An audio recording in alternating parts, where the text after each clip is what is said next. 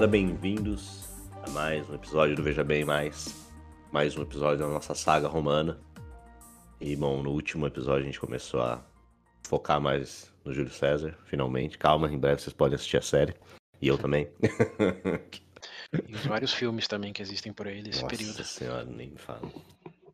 É, eu tô devendo o Spartacus ainda. Spartacus. Em Uhum. breve, em breve. Esse episódio especial, né? Episódio especial. Precisa de três horas de filme, pelo amor de Deus. É. Mas, bom. No episódio anterior a gente finalmente começou falando de Júlio César. Inclusive a gente voltou um pouco no tempo, né? Uhum. Porque a gente falou do nascimento dele mesmo. Que é até fácil de lembrar que foi é, 100 antes de Cristo. Ah, Fácil de calcular até. é. Tem, tem outra coisa também que eu esqueci de mencionar, mas ajuda a lembrar. Sim. É que começamos a falar dele no mês de julho. Ah, Julho. hum, hum. Ante- antes dele, esse mês chamava Quintilhos. Lembra do primeiro episódio da série? Lá, nossa, foi o quê? Um ano agora, né? Hum, É, mais de um ano já. Então, mais de um ano dos do calendário romano. calendários, né? Sim. Então, tem que lembrar que no mês que o Júlio César nasceu, chamava Quintilhos. É depois dele que passa a chamar Júlio. Não nesse só. momento ainda, né? Mas Ah, não, sim. Mas depois É, que ele tem- fez, né? é, depois, bem depois, vai, vai passar a chamar Júlio. Começamos a falar dele no mês de julho. Olha que presente. Olha só, é isso aí. Ele deve estar feliz. Seja lá onde ele estiver. Sim. Só não tão feliz como o próximo, né? Que é o Augusto, Augusto. Hum, hum. E tem até o dia dele. Estamos na época mais romana do, do ano. Olha só. Aí sim. Mas um, Todo me- mundo um no me- espírito. um- um mês e um personagem por vez. Só um Ok. lembrete que, além do ano 100, o mês de julho é a lembrança do, do Júlio César. É só. Tudo, plan- tudo planejado. Tudo proposital. Orquestrado como os planos dele. Exatamente. Bom, enfim, começamos aí com o nascimento dele. Inclusive, descobrimos que o termo cesariana, quer dizer, pra- possivelmente mais pro sim do que pro não, não veio dele. Uhum. Porque, segundo Pode fato, ser. ele nem nasceu de cesárea, né? Alguém da família dele. É, alguém da família dele pode ter nascido, mas muito tempo depois. Até porque, convenhamos, nascer de cesárea naquela época, É, ou antes. né? É, ou antes, alguém, alguém morre.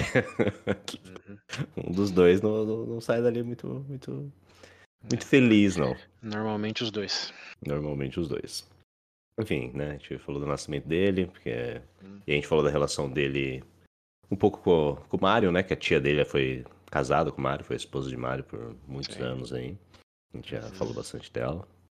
Sim. Ah, outro fato que a gente falou também é que ele era muito amigo, amigo, segundo algumas pessoas, até demais, do rei da Bitínia. Aham. E, né, rolava uma. Dizem que rolava uma broderagem ali. É, na, na verdade, deixa eu aproveitar esse resumo para complementar algumas coisas. Hum, sim. Como Vamos falar bem, da relação lá- da Bitina. Hum, Bom, dá, dá um detalhe aí, engraçado, minimamente. Uhum. Mas é só aproveitando, até para os ouvintes, de compartilhar que tem tanta informação e tantas fontes diferentes aí para esse período de Roma, que é da República, pelo menos, né, o, mais, o mais falado, como todo mundo sabe, ou pelo menos já ouviu em alguma aula de história, em algum momento da vida. Uhum. O fim da República, a figura de Júlio César, então, comparado a outros momentos do, do nossa saga aí, esse é o mais denso, assim, em ordem de magnitude. Hum, Então tem muita coisa que tem divergência, tem muita coisa que aparece numa fonte, não aparece em outra, tem muita coisa que aparece como anos depois, que eles voltam assim e falam, ah, nesse momento, é, lembro que aconteceu faz 50 anos. Então, é, por mais que eu tente fazer um- uma listagem cronológica das coisas, outros detalhes sempre aca- acabam aparecendo depois ou em outras fontes. Então, esse período aqui vai ter mais viagens do tempo do que os outros que a gente retratou. Sim. Então, vai ser comum voltar um pouco aí na infância, adolescência, juventude do César para justificar algumas coisas que estarão no nosso presente. E esse é um momento deles, que já falamos aí desse aspecto do começo da carreira dele, mas aqui estamos novamente complementando e não mudando, corrigindo alguns detalhes que ficam mais claros à medida que eu vou continuando a investigação. ok. Então, aproveitando aí esse esse parênteses. Sim, nasceu no ano 100, tem que lembrar que ele também era de uma família patrícia, Uhum. mas uma família patrícia meio pobre, ou classe média baixa, que Fazia muitos e muitos anos que alguém tinha sido cônsul. O pai dele foi um governador da Ásia Menor, é, mas sem muitas conquistas ou, ou, ou, glória. Acabou morrendo subitamente quando César tinha 15 anos. Então César, é, além de crescer num bairro que não era nada de elite em Roma, teve que ser ali o, o chefe de família já com 15 anos. E a sorte dele, e também azar, né? É que nesse período que o pai dele morreu, o Mário e o Sina ainda estavam no, no poder. Então fizeram do César um, um padre lá, que não era comum para a idade dele, mas ele teve um cargo ali até que bom, aos 16 anos, no governo do Sina e do, do Mário. Uhum. E acabou casando nesse mesmo ano com a filha do Sina, que chamava Cornélia. Então, com 16 anos, ele já tinha um cargo em Roma religioso, estava casado com a filha de um dos cônsules, cônsules entre aspas ainda, que a gente sabe que foi mais ditador do que cônsul, uhum. mas é, já estava nessa posição com apenas 16 anos. E, bom, como eu falei, sorte e azar, porque um ano depois o Sula volta, o cargo dele é anulado, uhum. é, o, o Sula pede para que o César se divorcie da, da Cornélia, porque ele é de família patrícia, ele não quer uhum. destruir as famílias patrícias, só quer que ele se desassocie dos, dos populares. E o César, com seus grandes 16 anos, diz não, fuck you. Uhum. e escolhe fugir de Roma, se refugiar para as províncias, para manter o casamento. E aí chega naquela história de que ele foi colocado na lista de proscrição. Uns dizem que sim, outros dizem que não. Não tem evidência conclusiva para nenhum lado. Uhum. Mas o fato é que ele foge de Roma com a Cornélia e passa aí um, um, período nas províncias e depois na Ásia Menor, onde ele sim é, ajuda aí, se alista ao exército e se destaca algumas campanhas pacificando algumas, algumas cidades rebeldes aí na Ásia Menor. Uhum. E um desses, dessas campanhas aí implica em pedir ajuda por rei da Bitínia, que é um cara chamado Nicomedes. E nesse pedido de ajuda ele passa mais tempo e fica mais amigo do, do Nicomedes do que todo mundo esperava. E um detalhe que eu deixei de fora, quer dizer, deixei de fora não, descobri depois, é que hum. ele ganhou o apelido de a Rainha da Bitínia, depois desse ah, período aí. oh, os romanos com os apelidos, tem que dar, dar crédito para eles. Então, tá bom. É, depois do, do Xerxes Togado, rainha. César ficou conhecido como Rainha da Bitínia. Então tá bom, né? É. Mas enfim, é só, só fofocas, né? Nada comprovado. Nem para um lado, nem para o outro. Pô, todo rei precisa de rainha. Então. E, bom, depois desse período aí, o, o Sula morre, o César volta para Roma é, se torna advogado. Eu tinha dito que ele que eu não tinha lido que ele era um advogado, não, só que ele estava hum. fazendo processos, mas depois sim. eu li que sim, ele praticou o ofício de advogado. Hum. E processou aí vários usurpadores aí do regime do Sula, recuperou um pouco do patrimônio dele que tinha sido confiscado. Hum. É, e nesse meio período aí, estamos falando de o, é, o Sula morreu em 78, né? Então estamos falando entre 77 e 76 3, mais ou menos, ele estava em uhum. Roma advogando. E nesse período aí, um detalhe importante, é, ele teve uma filha chamada Júlia com a Cornélia. Hum. É, então, é, isso a gente não falou, né? É, então, eu tinha dito que a Júlia morria é, num, num, parto, provavelmente numa cesariana, mas é no segundo filho, não no primeiro. Eu tinha ah. dito que era no primeiro. Mas não, tinha já tinha uma filha, de novo, chamada Júlia, no ano entre o ano 76 e 75, quando estavam advogado em Roma. Então ele sim era, era pai e a filha dele chamava Júlia, que era comum a filha ter o nome do pai, mas femini, feminizado. Sim. Então, Mário, Maria, Júlio, Júlia. Hum. E aí está um detalhe importante, bem importante, que ele tem uma filha hum. chamada Júlia. Ok. Ok, então bem, aí durante esse período ele se dá conta que por mais que tinha tido pequenos êxitos aí como advogado, ele precisava melhorar a retórica, a oratória. Uhum. E aí que ele decide para Grécia. Ah, que ele vai nessa Grécia. ida, isso, nessa ida aí, os piratas encontram ele no caminho. E era uma época de muita pirataria, tem que lembrar. Até eu não sei se a gente falou muito disso, mas o problema da pirataria explodiu por causa de Roma, porque o, o maior império é, naval da época que controlava a pirataria, chuta quem era. Ah, não, não, não. Qual império que Ah, que existia, controlava a pirataria. controlava todo o mar Mediterrâneo ali, que era a potência naval. Pirataria? É, É, tô, falando que é, tô falando que era o império, não é o império. Ah, tá, cartão. Isso, isso aí, boa, pontos.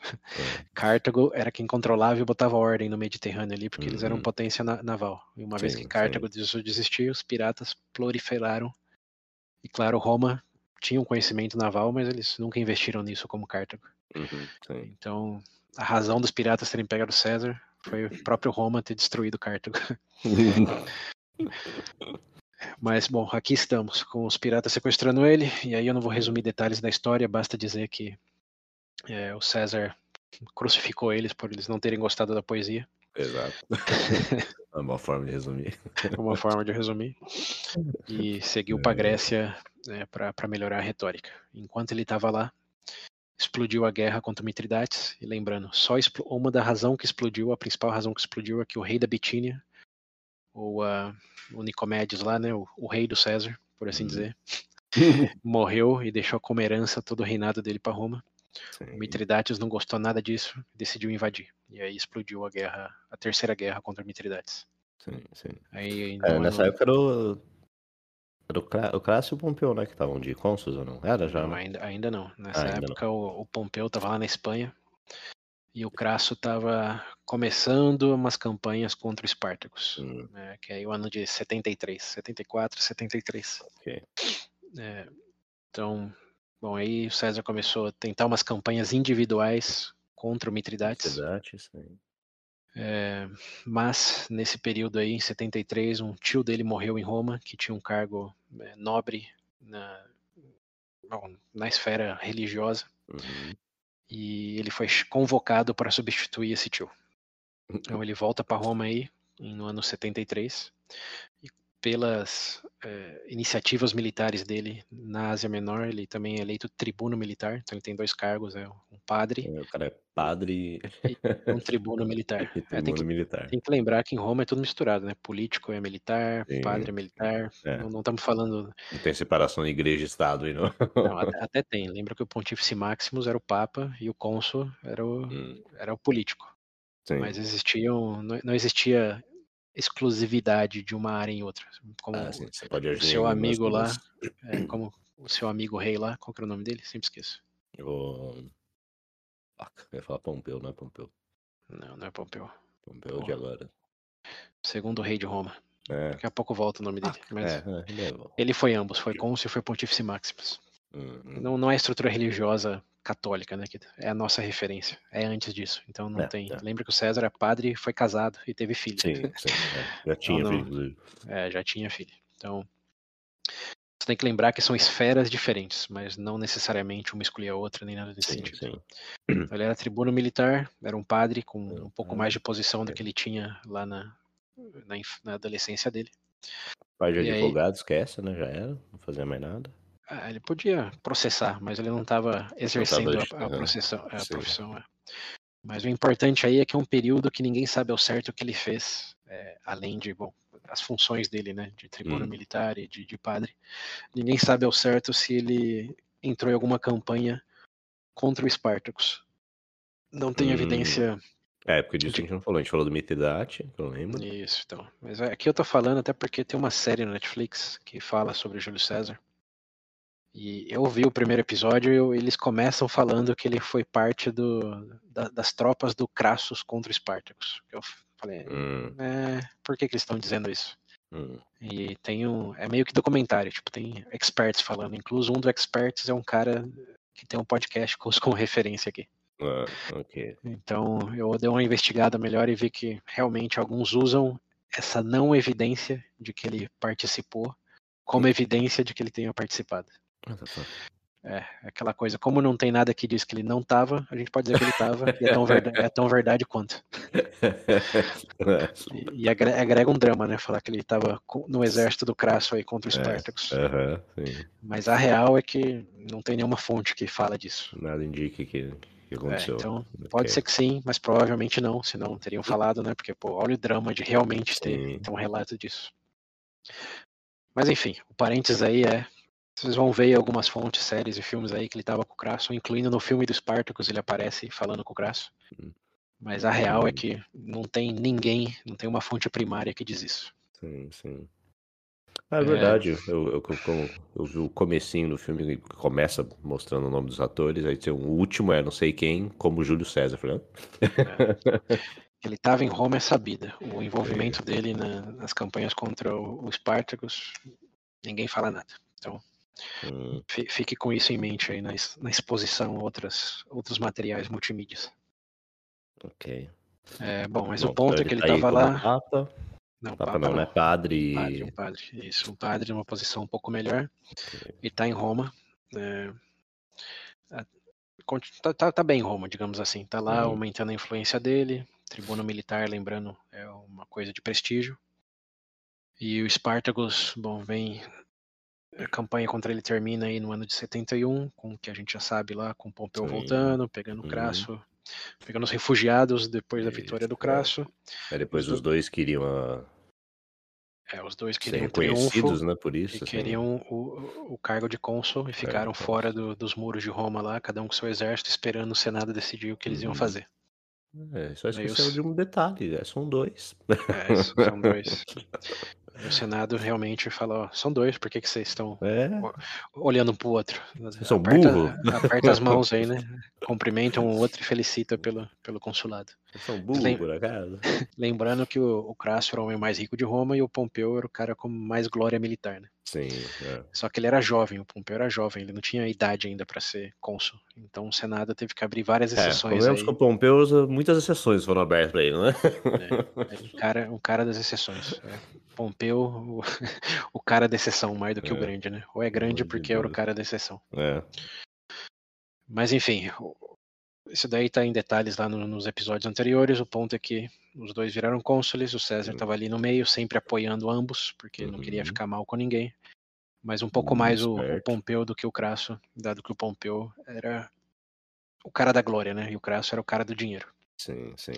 Então, quando. Eu, talvez esteja confundindo, mas tinha alguma coisa do Pompeu que era um pouco mais malho, né? Do que Hum, Ou não, eu tô confundindo. Bom, não, não, você tá chegando num ponto hum. que a única coisa que aconteceu no consulado deles é que o tribuno da plebe voltou a aparecer, que o Sula tinha quase hum. que garantido sistematicamente que ele não podia reaparecer. Uhum. E de alguma maneira, no consulado aí do Pompeu e do Crasso, o tribuno da plebe volta a ter poder de veto, é, que basicamente foi o que causou o problema lá com o Craco em 133, de que o Senado não, não conseguia aí, né? fazer nada porque o tribuno da plebe estava vetando tudo enquanto não aprovasse o que eles estavam propondo. Sim. Então, de alguma maneira, e aí sim se suspeita que o Pompeu, por causa da glória dele, ele queria ficar bem tanto com os patrícios como com a plebe. Ele precisava da plebe para as campanhas militares dele, e ele era um cara carente de atenção, para dizer uhum. de certa forma, um aspecto da personalidade dele. Ele uhum. queria ser louvado, ele queria ser reconhecido. Sim. E o povo era massa, né? Então, o que, que adiantava ele ter as glórias, mas ninguém gostar dele? É. Então, essa é a suspeita de que passou porque o Pompeu queria ficar bem com, com ambos lados. E, e passou. O Crasso é, é, improvável que tenha metido o dedo aí para o Tribunal da Plebe ter poder, mas é, é, isso aí que você está lembrando. Ok. É bem, nada aconteceu no, no consulado deles, né? Isso talvez seja a maior surpresa, além hum. disso. E no próximo ano, cada um vai para o seu lado, fazer suas coisas. Em 69, né, voltando o foco para Júlio César. Acontecem duas mortes aí inesperadas. Bom, uma talvez nem tanto inesperada, porque é a da tia dele, a tia é, que foi casada com o, com o Mário. Com o Mário. É aí que ele fala dele até, né? Isso, e aí que ele, ele ressuscita a imagem do Mario, por assim dizer, que estava banida de Roma nas última, na última década. Ele que não pode ser mencionado. É. E aí tem interpretações de fontes, é importante dizer também que alguns dizem que o César fez isso para causar, como tô aqui, hum. falo mesmo, quem tá comigo levanta a mão nessa, nessa vibe. Tem outros que dizem que foi uma postura tradicional, de que era comum falar do esposo é, hum. da viúva, né? Quando, sim, quando tinha sim. cerimônia de funeral, e que ele simplesmente seguiu a tradição e adotou um discurso conciliatório, falando: ó, já estamos numa nova fase, hum. mas vamos lembrar que Tanto ela como o marido representaram um momento de Roma que ganhou as guerras no norte da África, evitou a Uhum. invasão pelos germânicos, como ele, ele lembrou isso de maneira. é, não foi tudo negativo. Hum. Então, a que você quer acreditar que, que foi verdade, fica a sua escolha. Mas tem essas perspectivas aí: postura conciliatória e postura causador. Sim. Provavelmente ficou no meio do caminho, né? Um Hum. pouco de ambos. Mas o fato é que ele fez esse discurso, é, ficou mais popular ainda por defender uma, uma perspectiva aí dos populares que ninguém trazia à tona fazia tempo. Sim. E um pouco depois a esposa dele é, morreu também, a Cornélia. E aí sim foi é, provavelmente de parto, provavelmente numa cesárea. Hum. Não tem confirmação de nada, mas é o que a maior, a maior parte das fontes dizem. E aí ele ficou viúvo, né, ficou com a filha, mas eh, o segundo que dizem também pode ser o único filho que ele teve, acabou morrendo aí nesse episódio também. Hum. E bom, ele fez um discurso para Cornélia, que também ficou popular nesse mesmo ano 69 aí, porque ele foi ele não foi estoico, lembrando que o pater familias lá, que mulher tinha mais funções do que valor, Sim. mas ele fez um grande discurso para a esposa dele. Até porque ele lutou por ela, não tem que dar esse, esse lembrete aí de que quando Sula falou se divorciar, ele falou não e fugiu. Sim. É. Então, né, por mais que é, o romance tenha sido uma invenção dos franceses no século XVII, como a gente fala, nesse caso existia um sentimento genuíno do César aí. E é, ele discursou e o discurso ficou famoso lá em Roma, né, porque ele adotou uma postura que não era comum. Então, ele está cada vez mais popular, como esse é o ponto Sim. importante aí, né? Cada vez mais influente, cada vez mais popular. O cara é conhecido aí, não só nos círculos políticos, mas Com entre a povo plebe também. e o povo É. romano.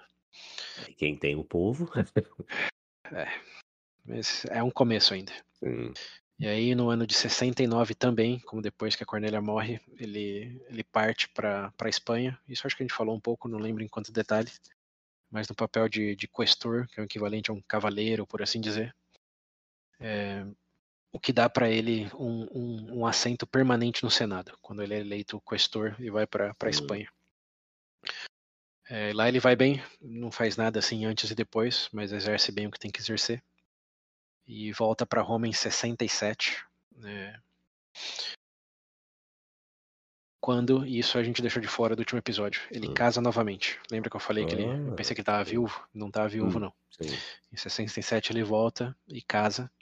E é interessante com quem ele casa, porque ele já volta com um pouco mais de renome, né? de- Desempenhou bem o papel dele lá na Espanha. Sim. E ele casa depois de ter sido casado com a filha do Sina, que é um ícone Uhum. popular. Ele casa com ninguém menos do que a neta do Sula, uma Hum. pessoa, mulher chamada Pompeia.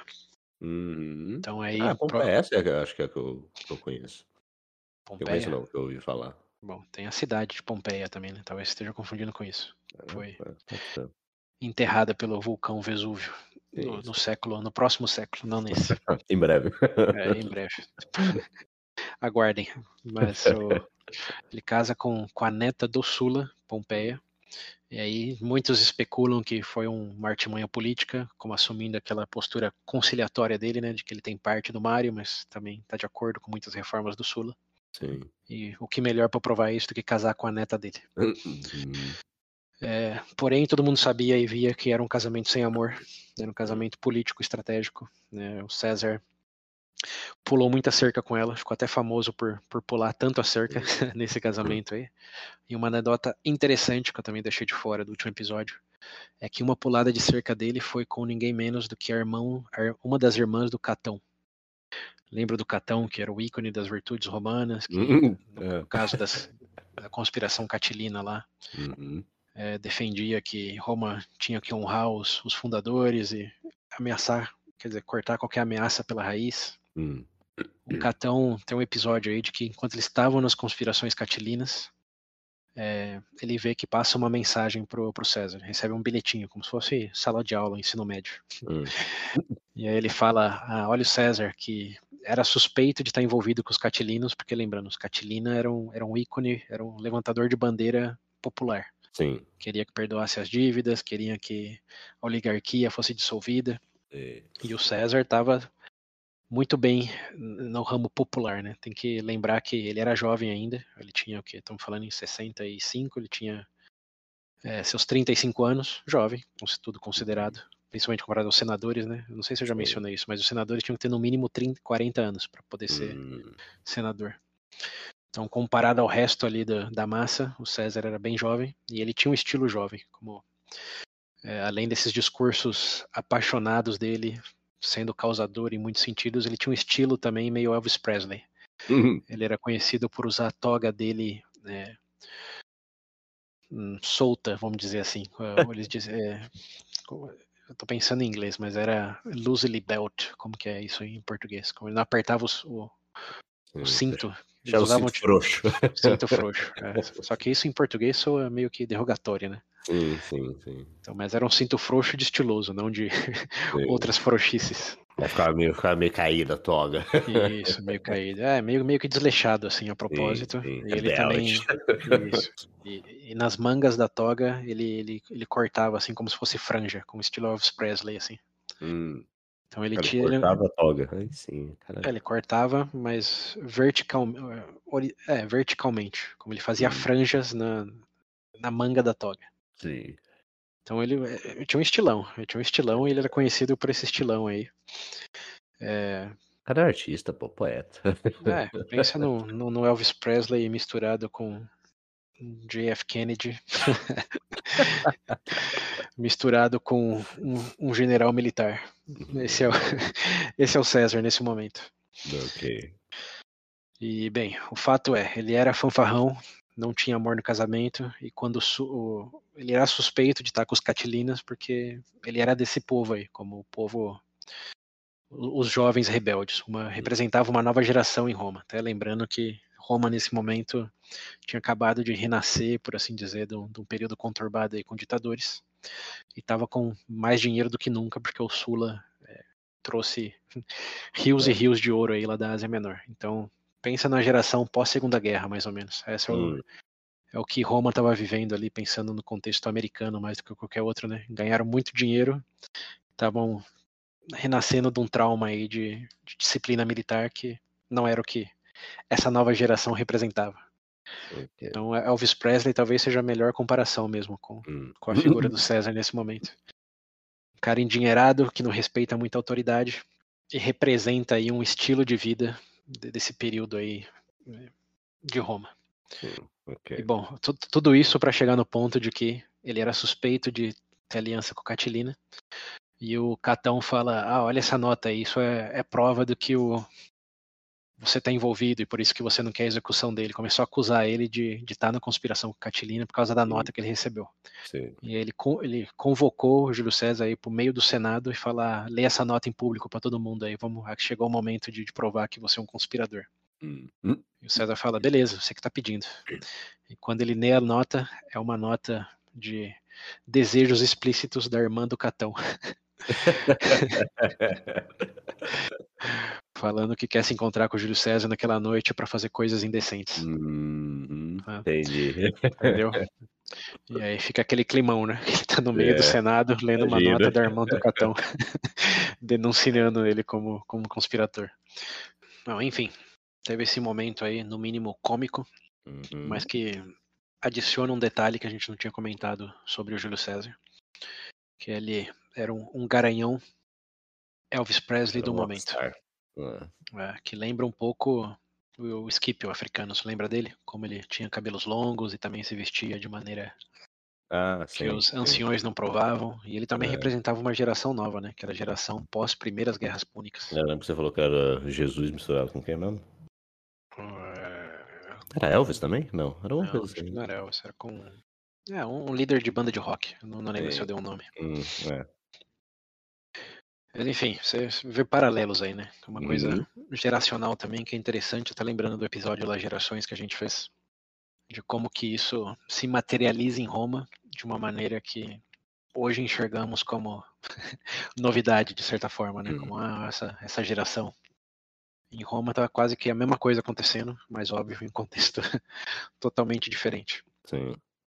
E isso também, um, outro, um parênteses em cima do parênteses, que uma das fontes comenta, eu achei legal, de que como que isso se perde durante é, a Idade Média, a Idade das Trevas, como é dito entre aspas aí, e principalmente também em relatos de, de tribos que, do mundo aí que tá, tá para ser descoberto ainda, né? Que você não vê muita coisa generacional. E isso tem a ver com o fato de que quanto mais tradicional for uma sociedade no sentido é, honrar os antecessores, menos conflito você tem. Porque o seu papel hum. é seguir a tradição, Sim. né? Como e você pode ser expulgado da sociedade se você não fizer isso.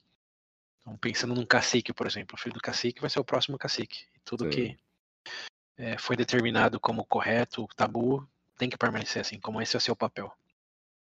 E nessa lente romana é interessante ver que como a sociedade está maior, está mais complexa, é, existe a questão de dinheiro, existe a questão de burocracia, como por causa dessas possibilidades aí que você vê o, o nascimento de gerações. Que realmente cada um pode fazer o que quiser. Tem dinheiro, tem influência, é, pode servir no exército, pode ter o seu próprio comércio, como existe um mundo de possibilidades e dentro dessas possibilidades, as diferenças generacionais é uma delas, ou começam a se materializar. Então, de um ponto de vista mais uh, antropológico, digamos assim, é interessante ver o quão moderna era Roma faz mais de dois mil anos. Enfim, fecha parênteses.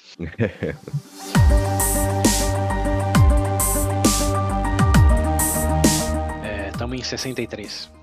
Então, tá rolando aí o, a, as conspirações catilinas, que eu não vou adentrar muito o que que era, basta dizer que teve muita alegação de evidência real versus evidência hum. forjada para um levantador de bandeira da plebe, sim. que era o Catilina, que perdeu Por várias eleições. sabemos que, né? Sim, sim. É como o, o Graco, o, o Fluvius e um monte de gente, entre eles, prova quem levanta a bandeira da plebe termina morrendo por alguma razão. e a razão do Cartilina foi que, alegadamente, surgiram evidências aí é, indubitáveis de que eles iam assassinar todos os senadores e famílias patrícias de Roma para tomar o poder, como era a grande insurgência. Uhum. E na figura do Cícero, que era repre representado, representação do Senado, é, que também foi eleito cônsul em 63, ficou aí comprovado de que era uma insurgência, né, que os gauleses, incluso, ajudaram aí a, a, gerar essa comprovação quando eles foram chamados para ajudar e acabaram falando para o Cícero que eles tinham sido convidados para isso e o Cícero falou então aceita, mas faz eles assinarem um documento e esse documento vai ser a prova de que devemos eliminar o problema do Catilina. Uhum. E foi o que aconteceu. Agora, quem escreveu a carta ainda é uma dúvida histórica que sem uma máquina do tempo ninguém pode responder hum. conclusivamente. E bom, Catilina foi assassinado lá é, no fim de 63, começo de 62. E ficou aquele climão de. É, foram executados sem um, sem um processo devido, né? sem um julgamento. César foi contra isso. Mas na figura do Cícero e do Catão é, foi a decisão tomada. E foi o que teve para aquele dia. Os populares, de forma geral, tomaram mais uma alfinetada. Hum. É, e o Cícero acabou virando um herói aí, salvador em potencial de Roma, porque ele hum. evitou um possível desastre. E aqui estamos na linha do tempo que deixamos da última vez, né? 63. É, o César está ali no Senado e nesse ano ele decide que quer tentar a sorte, não só como um representante ali do Senado, lembrando que ele tinha ganhado o, o lugar permanente depois de ser questor lá na Espanha. Sim. Mas ele queria avançar na carreira. E uma dessas opções, uma das opções que ele tinha era o cargo de Pontífice Maximus. Hum. Lembrando que ele já tinha sido padre na época do Sina e também Sim. na década de 70, mas é, em posições inferiores. Agora ele queria ser o Papa. Porque Bom, duas coisas. Uma é que durante esse período dele aí de volta em Roma, é, ele tinha sido eleito pretor urbano, então ele tinha fazer administração pública de algumas coisas e muitas dessas coisas tinham sido festivais, eventos, jogos que ele, para ganhar fama, acabou financiando do próprio bolso. Então ele acabou financiando de forma individual muitos eventos e muitos jogos aí para o público Uhum. que eram anunciados como venha a briga dos gladiadores é, patrocinada pelo César ou venha Sim. aos jogos de Chariot lá, como que é, charrete, Hum. é, presenteados pelo César, pela população. Então, Hum. dado a influência dele nesse papel urbano, ele se aproveitou para elevar a fama dele. Como você vai num evento que está sendo concedido pelo, pelo César. Sim. Só que custava caro, né? Bem caro. É, E ele, por mais que tinha sido um patrício, mais que fosse patrício e tenha recuperado um pouco do patrimônio dele, não tinha tanto dinheiro assim. Mas chuta quem tinha. Ah, meu Deus. O, o, go- eu, falo gordo. O- Ó a projeção, ó a projeção. Sabe o que eu acho que você tá falando isso? Porque você tá pensando no senhor barriga. Provavelmente. Essa é a minha hipótese. Você associa dinheiro à gordura por causa do senhor barriga. Pode ser, pode ser isso mesmo. Agora É. só, vou, só vou lembrar sua barriga agora quando falar dele. Ah, Bem, sim, o, o, o- César vai no banco do Crasso, lembrando que banco não existia, era mais no, no lado pessoal, e pede muito dinheiro emprestado para ele para fazer suas campanhas aí, já visando até futuramente se candidatar a outros cargos. E um deles é esse de Pontífice Maximus. Hum. É, então, com essa estratégia, ele se endivida mais. é, diz a lenda que ele até pega dinheiro emprestado para subornar quem vai votar no Pontífice Máximo, porque Pontífice Máximo, lembrando, é o Papa, e ele nessa época tinha é, seus 30 e poucos anos ainda. Então, não sei se você já viu aquela série Young Pope da HBO, que é muito boa, recomendo, inclusive. Sério? É, Não, Que é não, não vi, não. não? Bom, depois dá uma googleada aí. Young- Pope chama. Ah, é acho que o- eu sei o que é. que é o- ator até é famosinho, né? Sim, sim, bem famosinho. Hum. Esqueci o nome dele agora, mas ele tá até em filme da Marvel aí, no filme da Capitã Marvel, é o vilãozinho. Esqueci totalmente o nome dele. É, é, eu lembro Ju- dele Ju- do... ah, acho que é Jude Law. Jude Law. no- Isso, esse mesmo. Esse É, mesmo. Jude Law. Nesse. Também do filme. Não, é Jude Law. Vamos, vamos deixar nisso para não estender mais. Mas ele é uma série que imagina como seria ter um Papa com menos de 40 anos. Ou em torno dos 40 anos, né? Em vez Hum. dos 70, 80 Sim. como é hoje. E é isso que o, que o César Elvis Presley faz. Ele se Uhum. candidata e consegue, com todos os subornos e campanhas políticas, virar Pontífice Maximus, virar Papa com seus 30 e poucos anos. Hum. E isso, claro, dá uma estabilidade né, não só política, mas também financeira para ele, porque ele é concedido uma nova casa no bairro Nobre, que o Papa não, não pode ser qualquer um, né? Tem. Então Ah, aí ele, ele é, além do que, ele também era uma artimanha de ele poder fugir dos próprios emprestadores, que não era só o Crasso, porque como você vai contra o Papa? Sim. Então é, é uma estratégia bem estrategizada de você aumentar, elevar a sua reputação política, um cargo super nobre, já de status de ancião, que se protege contra os seus próprios credores pela própria fama religiosa que tem. Então aí é mais um, um exemplo de como César pensava bem no que ele estava fazendo. Ele não era desesperado só atrás de, de bajulação e de fama, como muitos outros personagens aí. Como ele realmente orquestrava bem os próximos passos para ser quase que uma bonequinha russa, assim, de Uhum. é um plano dentro do outro plano dentro do outro plano. Sim. O que veremos ao longo dos próximos capítulos aí realmente justifica, de certo ponto, toda a fama que ele tem. Que até é algo que eu já falei muitas vezes aqui, né? Que essa série de Roma meio que começou por isso, que eu não entendia porque que ele era tão famoso, dado que eu tinha recém aprendido naquela época sobre é, bom, os outros personagens aí, né? Desde o do Sim. Rômulus até o Camillus, o Scipio, é, o Mário, o Sula. Depois que eu fiquei sabendo tudo eu falei, por que, que o César, que não fez nada novo nesse sentido, né? Ficou tão famoso? Sim. Bom, uma das respostas é que ele era um gênio da estratégia, Hum. quase que nível Hannibal assim, Ah, mas não só militar, senão que e principalmente político, como tinha umas artimanhas políticas que dá o mérito do adjetivo gênio para ele, hum, que agora não tá tão claro, mas vai ficar cada vez mais claro. Sim. Mas esse ponto aí de ó, discursar sobre o Mário, é, depois casar com, com, com a, com a Método- Pompeia, é, depois fazer campanha política quando ele não precisava fazer isso, Hum. para se eleger é, o cargo máximo na esfera religiosa. É, tudo isso como que vai, vai se linkando aí para os eventos futuros. Então, só contemplem nesse momento como que foi algo orquestrado, não foi uhum. pura sorte, tem elementos de sorte, mas não foi pura sorte, não foi puro busca por, por, por bajulação. Né? É, ele tinha, tinha uma meta e essa meta estava se construindo aí, se protegendo em vários sentidos, tanto pelos cargos como pelos contatos e agora com o ofício aí de, de Pontífice Maximus. Então aí estamos, ano 63, é, fim de 63 ainda. César agora é Pontífice Maximus. Hum.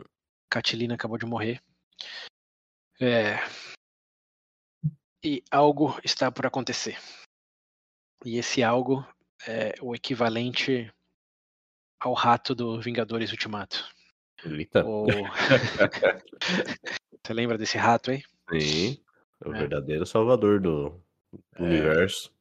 Então, aqui eu não sei se é Salvador, mas eu digo que é um evento que parece assim tão minúsculo e tão uhum. inconsequente que uhum. é, é, difícil você imaginar o, o que, ao, ao, que, que ele leva. Sim. Mas vamos imaginar que é a primeira batida de asas de uma borboleta do caos. Sim. e esse, esse evento é, na verdade, um escândalo.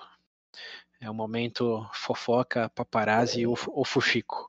Olha só, poder então, da fofoca. É, poder da fofoca. Então, Prepare-se, ó, tô acendendo a fogueira aí. Aproxime-se, aproxime-se. No fim do ano 63, começo de 62, essas datas aí são sempre questionáveis. Mas o César já é o Pontífice Máximo. E existe um, um, um evento é, chamado o evento da, da Boa Deusa. Hum. Ou em latim, é, Bonadea. Hum.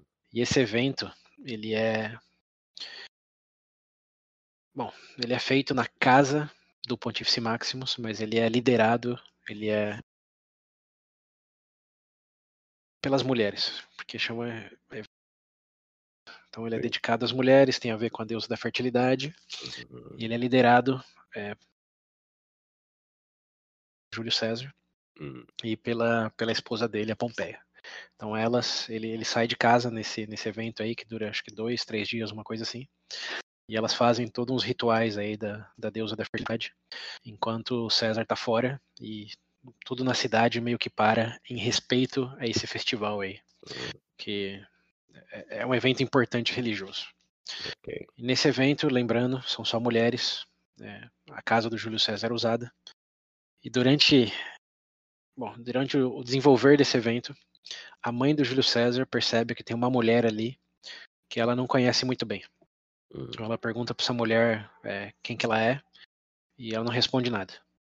Então ela deixa meio que quieto ali, vai fazer outras coisas e depois revela essa mulher de novo. Só que ela tá nos quartos ali, meio que procurando alguma coisa. Ela não tá junto com as outras. Então aí ela fica mais suspeita e pergunta: Quem que é você? O que você está fazendo aqui? E de novo, a mulher não responde nada. Uhum. Então já é, com. Tá história de terror. Tá é, morto. Então, tô, tô, falando, pô, é um escândalo. É. Mas é, aprecia essa tensão. Hum. Ninguém sabe quem é essa mulher. Sim. Ela tá meio que com a cara meio encoberta, como usando, como que chama aquelas coisas de, de muçulmano, esqueci o nome. Tá usando é. véus, é. além de toga, tá usando véus, como tá, tá bem, bem escondida e tá, tá meio que fora ali do, de onde está rolando realmente o evento. Então, quando a uhum. mãe do Júlio César percebe isso, questiona, deixa quieto, volta a ver, e aí questiona um pouco mais agressivamente. Até que chega um ponto em que ela não aguenta mais o silêncio e fala: é, fale, fale alguma coisa agora, o que você está fazendo aqui? Vou chamar, vou chamar os guardas lá fora, a menos que você diga quem você é, o que, que você quer. Hum. E nesse momento, a mulher diz apenas uma palavra: Pompeia. Hum. Só que essa palavra é dita numa voz inquestionavelmente masculina. Hum. e aí a mãe do Júlio César, obviamente, percebendo disso, começa a gritar, falando que tem um invasor no festival. Hum. Então ela manda fechar as portas, convoca todas as mulheres a ajudar ela a encurralar essa mulher, que na verdade é um cara, Sim. que tá ali pra segundo ele mesmo, vê a Pompeia. lembrando, Pompeia é a mulher do Júlio César. Sim. Então, quando eles desmascaram essa mulher aí, eles é, descobrem que essa pessoa é um cara chamado Claudius Pocher, Hum. Claudius da família Cláudia, Uhum. mas que nesse caso é, se pronunciava Claudius, como se fosse com O em vez de A. Sim. E ele era mais um ícone, um ícone, mais um membro da nova geração romana. Ele era um cara conhecido por ser um fanfarrão. Hum. Era um cara equivalente a um Kim Kardashian, mas masculino daquela época. Sim. Um cara que se tivesse Instagram ele teria milhões de seguidores. Hum, uhum. Ele- Entendi já. É influencer. Entendeu? Era, era, era influencer daquela época. E aqui eu vou abrir um parênteses para contar um pouco da história dele, que é interessante. Ele era, bom, a família Cláudia era a família mais patrícia que tinha. Não sei se você vai lembrar, mas lá da época da- da- das tábulas, da época do. é, da greve da- do- dos plebeus, como lá pro século IV antes de Cristo, tinha um Cláudio que odiava a plebe, que era chamava ele de gentalha. E Hum. desde essa época tiveram vários outros cônsules da família Cláudio, como eles. é a família, segundo as fontes, mais conhecida assim da, da Roma Antiga é a família do- dos Cláudios, ou a família Hum. Cláudia. Uhum. Eu lembro de ele- mencionar os Cláudios algumas vezes. Sim, sim. Então, e esse era um membro dessa família, muita influência, muito dinheiro. Mas ele era da geração nova, né? Então ele não respeitava a autoridade, não estava muito aí com o cargo dos antecessores, ele queria causar e aproveitar. Hum. E ele começa essa história é, indo para a Ásia Menor, quando ele, na verdade, ele não vai, né? ele é mandado ir para a Ásia Menor, enquanto o, o, o lembra do Lúculus? O Luculo, ainda não sei bem como pronunciar o nome dele. Aquele que estava lá dando ferro no, no Mitridates, já tinha basicamente ganhado a guerra até que ele foi substituído pelo Pompeu. Lembra Ah, desse, sim, esse pequeno detalhe aí? Uhum. Então, lembra que eu falei que teve uma, um motim contra o, o, o Lúculus, que foi o que o Senado usou para justificar para mandar o Pompeu? Sim. Que os próprios eh, soldados falaram: não vamos mais lutar por você, a gente quer Uhum. alguém como o Pompeu. Sim, sim. Então. Lembro. Um dos, or- um dos organizadores desse motim, não, o Lúculo, ele voltou para Roma e ficou conhecido como Xerxes Togado. Hum, isso. Tinha tá, ganhado verdade. quase infinito Ah, dinheiro. É, Ele foi cara esperto e ah, tá bom, vocês querem que eu volte, eu volto, mas É, volto isso aí. rico. Isso aí, ficou lá vivendo uma vida de, de luxo. Uhum. né, até em, em italiano, latim, o que seja, é, viver lucosamente é viver luxuosamente. Hum, Ok. É, então, mas quem um dos caras que iniciou esse motim lá na Ásia Menor contra o Lúculo foi esse Claudius é, Pocher. Hum, E o detalhe interessante é que esse Claudius Pocher era cunhado do Lúculo. O Hum. Lúculo era casado com a irmã a irmã é, dele. com a irmã dele, que é da família Cláudia, e essa. Bom, a, a família já era conhecida, né? Mas a, a, as irmãs do, do aí, do, do Claudius, ou as irmãs dele também eram da família Kardashian e era conhecida por ser tão atrativas quanto. Hum, Então, Luculo, casado com uma, sim. Pocher, cunhado dele, foi mandado para lá para ajudar o Luculo, é, Uhum. consagrar um pouco mais o nome da família, mas acabou fazendo um motim contra ele, liderando um motim contra ele, o próprio cunhado. É, É, e deu no que deu, né? O Pompeu foi para lá Sim. e o resto da história a gente sabe. O interessante é que quando o Luculo chegou de volta em Roma, ele não só descobriu que é, o, o- esse Cláudius aí tinha tramado contra ele no motim, mas ele também descobriu que ele estava com fama de corno em Roma, porque o Cláudius alegadamente tinha dormido com a esposa dele. Hum. Você ligou, Ok. ligou os pontos aí? É. Quem que era a esposa do Luculo? É... Ai. É parente dele. Só se diz. É, o que é, que ela era é. exatamente? Irmã. Isso, tá, irmã. Isso, irmã. Então, É. ele Tava sendo chamado de corno porque o cunhado Uhum. dele dormiu com a esposa dele. O que Sim. isso significa? É. Toca a, music... Toca a musiquinha do, do Game of Thrones aí. Sim. É. ai, ai. Os, os Cláudios eram bastante. Qual que é o nome do, do Cersei lá? Da família deles? É, Targaryens. Não, Targaryen é. a- Não, Targaryen é. é do dragão. Não, É do Targaryen é do dragão. O que era mesmo? Ah, Lannister. Os Lannisters. É. Os Cláudios É. estavam bem pra Lannisters. É. Em vários sentidos. Mas bem, o É, ponto. manter o sangue puro, né? é isso aí. É, E, é. bom, o ponto aí é que o, o, o Clodius era conhecido por tudo isso. Então ele era uma figurinha carimbada, é, não só por trair o cunhado, mas por Hum. incesto. Uhum. Então, quando eles descobriram que era ele, ao mesmo tempo que foi uma surpresa, não foi uma surpresa tão grande, porque de todo mundo só podia ser esse cara que tava ali É, é, é. em drag queen. alguém, ia ser ele. É, ele tava ali em drag queen querendo pegar a esposa do Papa. E quem que era o Papa? Nosso amigo Júlio César. Ai, ai, meu Deus do céu. Então aí temos um evento escandaloso Hum, que na manhã seguinte todo mundo em Roma e fora de Roma estava sabendo. hum, Tava na capa de todos os jornais que não existiam, hum. todas as revistas, o Fuxico, que também não existia, mas Porra. em espírito sim Top, existia. tava no top do, do, do Twitter. Tava trending, Tava absolutamente. trending. É, é até engraçado que uma das minhas fontes fala aí que eles encontraram cartas na Grécia relatando para os gregos se eles já tinham escutado sobre o que tinha acontecido na casa do, do Júlio César nessa noite. Então, Ai, caralho.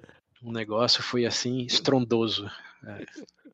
Todo o Império Romano, por assim dizer, toda a extensão do território romano ficou Uhum. sabendo na manhã seguinte o que tinha rolado na casa do, do, cara do César, A esposa do, do Papa na casa dele.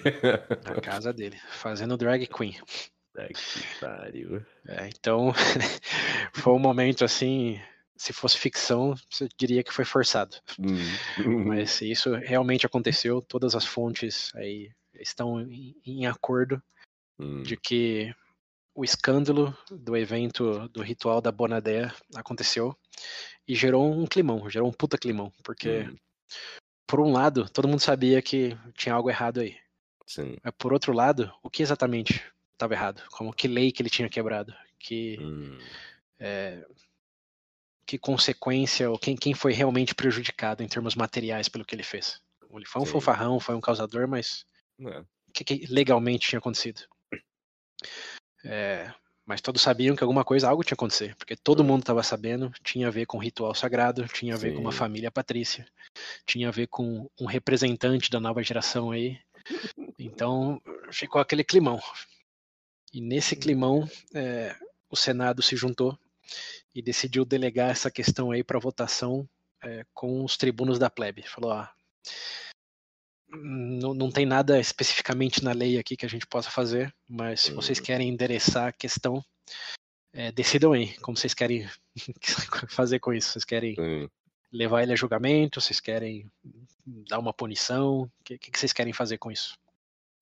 E o, o medo do Senado, bom, é uma estratégia do sentido, realmente, não tinha nenhuma lei para eles se apanharem, mas ao mesmo tempo, como esse Clódius era um ícone da nova geração, Sim. era muito influencer, eles não queriam tomar nenhuma ação que pudesse explodir na cara deles. Sim. Era muito drástico pra não, É, exato. E dizem que no dia, no dia que eles se juntaram para isso, vários dos apoiadores aí, vários dos Kardashians foram foram para a praça pública lá apoiar ele, mesmo não tendo Hum. nada acontecendo. Sim. É, E então, o César nessa toda? então, e aí chegamos, né? Porque se teve alguém prejudicado, foi, foi ele, né? É. O que, que esse cara tava falando o nome da mulher dele na casa dele? Só que o César tinha um dilema, porque ao mesmo tempo que ele foi, de certa forma, prejudicado, ele também era um representante da, da nova geração. Ele também era o. Ele não era um Kardashian, mas era, sei lá, pega alguém popular aí, da nova geração. É um influencer. Que não, não tem essa fama tão negativa, mas, mas tem, uma, tem uma fama, tinha uma fama. Hum. Não consigo pensar em nenhum nome atual pra. Também não. Mas, bom, ele estava nesse mesmo grupo, então se ele fosse contra esse esse Kardashian masculino aí, contra o Clódius, ele estava se queimando dentro do próprio grupo. Hum, E ele, lembrando, era eh, tinha popularidade com eles. Mas se ele não fizesse, ele estava queimando a própria honra, né? Então ele estava num dilema bem dilemoso, o que fazer. sim. E ele escolhe fazer algo bem estratégico, voltando naquela coisa do da estratégia do César, para dizer Hum, para uhum. dizer algo. E o que ele decide é imediatamente divorciar da, se divorciar da Pompeia. Hum, E isso, de certa forma, é bom para ele, porque era um casamento sem amor. E ele é, já estava traindo ela com a irmã do, do Catão fazia muito hum. tempo. é, mas ao se divorciar dela, ele meio que assume que algo não estava certo, né? Então hum, o pessoal hum. pergunta para ele é, se você não acha que nada de errado aconteceu, por que você está divorciando dela? Sim, sim. E ele diz como das frases mais famosas dele. Ele tem várias frases famosas, mas é uma, essa é uma que eu não, não conhecia. Hum. Ele diz que, é, independente do que tenha acontecido, e se ela tem culpa ou não, se existia já um caso ou não, como independente de, de todo o contexto. Ele diz que ele se divorciou dela porque a mulher do César precisa estar acima de qualquer suspeita. Uhum. Então, então tá bom, né? É, é uma frase que até nos dias de hoje é usada aí em, em, em casos de divórcio uhum. por razões parecidas. Hum. Então, com isso, ele se distancia do problema. Ele fala: não sei de nada, não estava lá, só sei que a minha mulher precisa estar acima de qualquer suspeita. Então, hum. tá aqui o divórcio, mas me recuso a testemunhar contra o, o Clódius. Ele hum. não quer se queimar com o público que o Clódius representa. Sim. É, e nisso, alguns outros personagens aparecem, e o principal deles é o Cícero, que é o intelectual, o conservador, que nesse, nessa votação aí do, do, que vai acontecer, lembrando, ele não é mais cônsul, mas ele é ex-cônsul, hum. ele discursa de que o, o Cláudio sim precisa ser julgado, é, porque ele foi contra e ele fez um cometeu um sacrilégio uhum. e de que o Senado romano não pode admitir que isso passe sem nenhuma consequência. E ele é, tem um argumento para realmente botar o, o Cláudius na, na tribuna, por assim dizer, que é que ele viu o Cláudius no dia anterior e o Cláudius estava dizendo para todo mundo que ele nem estava em Roma nesse dia, que ele tinha viajado. Com isso uhum. foi o, a desculpa dele. Porque lembrando, outro parênteses aí, de que a mulher não tinha uma voz com peso legal em Roma. Lembra que não podia fazer negócio com mulher quando a gente falou naquele Sim. episódio de dia a dia em Roma? Uhum. Então, elas não serviam como testemunha. Legalmente, elas viram que era ele, mas ele falou: não, elas se confundiram, não era eu. e legalmente isso tinha mais peso do que o testemunho de todas as mulheres que estavam lá naquele hum. evento. Mas aí quando o Cícero chegou e falou: não, eu vi ele, eu vi ele, eu falei com ele no dia anterior. Aí sim teve um peso legal. E aí sim o negócio foi a uma votação se eles iam é, processar o, o Clódius por, por sacrilégio ou se não. É, porém, ficou um climão aí no sentido: o Senado não queria que isso acontecesse. Não queria criar um clima contra os populares e os conservadores. Mas o Cícero uhum. foi lá e fez exatamente isso. Hum. E o Cícero, nesse momento, criou um dos seus maiores inimigos. E é aí que tá o bater das asas da borboleta. Okay. Porque essa inimizade vai decorrer umas consequências aí que tem muito a ver com o fim da República. Hum. Mas o fato, nesse momento, é apenas de que o Cícero foi lá e disse, não, testemunhou como homem de que ele sim estava em Roma hum. e foi para votação se é, o povo ia julgar isso, esse ato aí do, do Clódius como um crime ou não. Hum. E aí aparece um outro personagem, que é o Crasso. O Crasso, se você lembra bem, tinha dinheiro infinito e gostava é, da influência que ele tinha com os favores. Né? Ele justamente emprestava dinheiro para a pessoa uhum. dever ele, para ele ter sempre aquele favorzinho que ele podia comprar. Sim. E nesse caso, como a família que estava sendo representada aí é, pelo Clódius era a família mais influente de Roma, ele foi lá e pagou todo mundo que ia votar para votar é, em inocentar o Clódius, em vez de condenar hum. ele. Então ele subornou todo mundo que ia votar, e realmente todo mundo. Hum. E foi um julgamento de, se não me engano, alguma coisa tipo 55 a 0 em inocentar o Clódius. ok. Nesse momento, fica claro que é, quem manda no pedaço ali é quem tem influência e quem tem dinheiro. Hum. Sim. O Claudius fica inocentado. É, realmente, o que aconteceu não passou de uma fofoca, meio que acaba em pizza na, na hum. linguagem de hoje. Uhum. No sentido legal e político da coisa. Mas o gosto amargo na boca do Cícero é assim incomparável. Porque ele ficou sozinho contra um testemunho direto da parte dele como ex-cônsul e a palavra dele não adiantou de nada. Então tá claro ali que realmente quem tinha influência e poder em Roma é quem decidia e as virtudes, a verdade Hum. já não valia mais de muita coisa. Sim. E isso é basicamente o que acontece nesse momento. O Cláudio aí jura vingança pro Cícero, mas nesse exato momento ele não faz nada. É, o Júlio César conseguiu se distanciar do caso sem é, ir contra o, o Cláudius, então ele fica Uhum. bem aí na, na geração dele. Mas ele ainda sofre um pouco das consequências de que está sendo chamado de corno. E ele, como Papa, é, não consegue bem, é. é, não consegue bem conciliar essa, Hum. esse momento da reputação dele e decide que é um, é um bom momento para ele explorar novas aventuras aí em, em territórios longínquos. Hum. Então ele se candidata a um, a um cargo de pretor barra governador Hum. na Espanha. Ele já tinha ido para Espanha, né? Mas como um cavaleiro, um questor, agora ele está indo como um pretor, Hum. é, ou governador. E isso é uma oportunidade para ele não só de se distanciar do, do fuxico ali que tem em Roma, senão de pagar os credores dele. Porque uma vez que ele assume essa posição, ele é dado pela primeira vez uma legião só dele, e ele vai para um território que ele consegue expandir se ele quiser. Então ele abocanha isso de uma maneira assim quase desesperada e esse é o único momento aí que talvez tenha um- uma pintada de não foi só estratégia, foi ele não previa esse escândalo, né? Sim. É. mas conseguiu amarrar a corda aí com uma oportunidade de ter a própria legião dele e conseguir ganhar fortunas se ele fosse bem lá na é, na Espanha. Sim. Ok.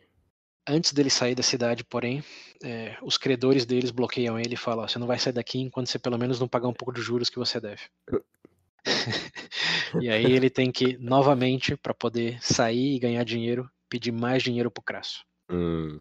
Ele vai lá pro Crasso e fala: ó, eu vou ganhar mais dinheiro, mas para sair da cidade eu preciso, eu preciso de dinheiro. Sim. E ele pede emprestado nada menos do que 20 milhões de, de cerceses lá, que é a moeda Hum. da, da vez.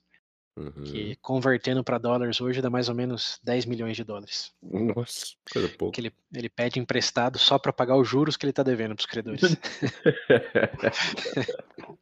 Funcionou Você- isso aí, hein?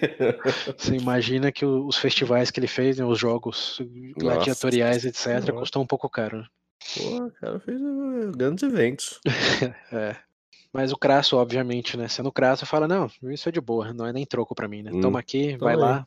Tirou Mas lembre-se que a sua dívida é comigo agora. Hum, Então, é, gordo É, é, safado. essa, essa é a nota que o César sai da, de Roma e vai pra Espanha, devendo mais pro Crasso e fugindo do, de uma certa reputação ali. Que Corno. não, não era bem agradável pra ele. Mas é, é corno, mas ele tava corneando também, né? Uma Sim, coisa sim, mitiga a sim. outra. É. Não, mas é Roma e ele é homem, né? Então. É, exato, exato. E bem, aí chegamos numa uma nova fase de Roma, que o César foi para Espanha, mas tem um personagem do qual eu não falei ainda, né? Que estava lá na, na, na Ásia Menor, tinha Hum. acabado com Mitridates, Hum, é, tinha acabado de chegar em Jeru- Jerusalém, lembra desse cara aí? ah, Qual é o nome dele mesmo, Deus? Tantos nomes. Termina com o Grande. Ah, não, Pompeu não. É, o Pompeu, o Pompeu. Vamos fazer uma pausa aqui na jornada do Júlio César e voltar pro Pompeu. Cadê o Pompeu em tudo isso? Né? Bom. Esquecido já desse infeliz. Infeliz, o que, que ele fez contra você? Não sei, não vou com a cara dele.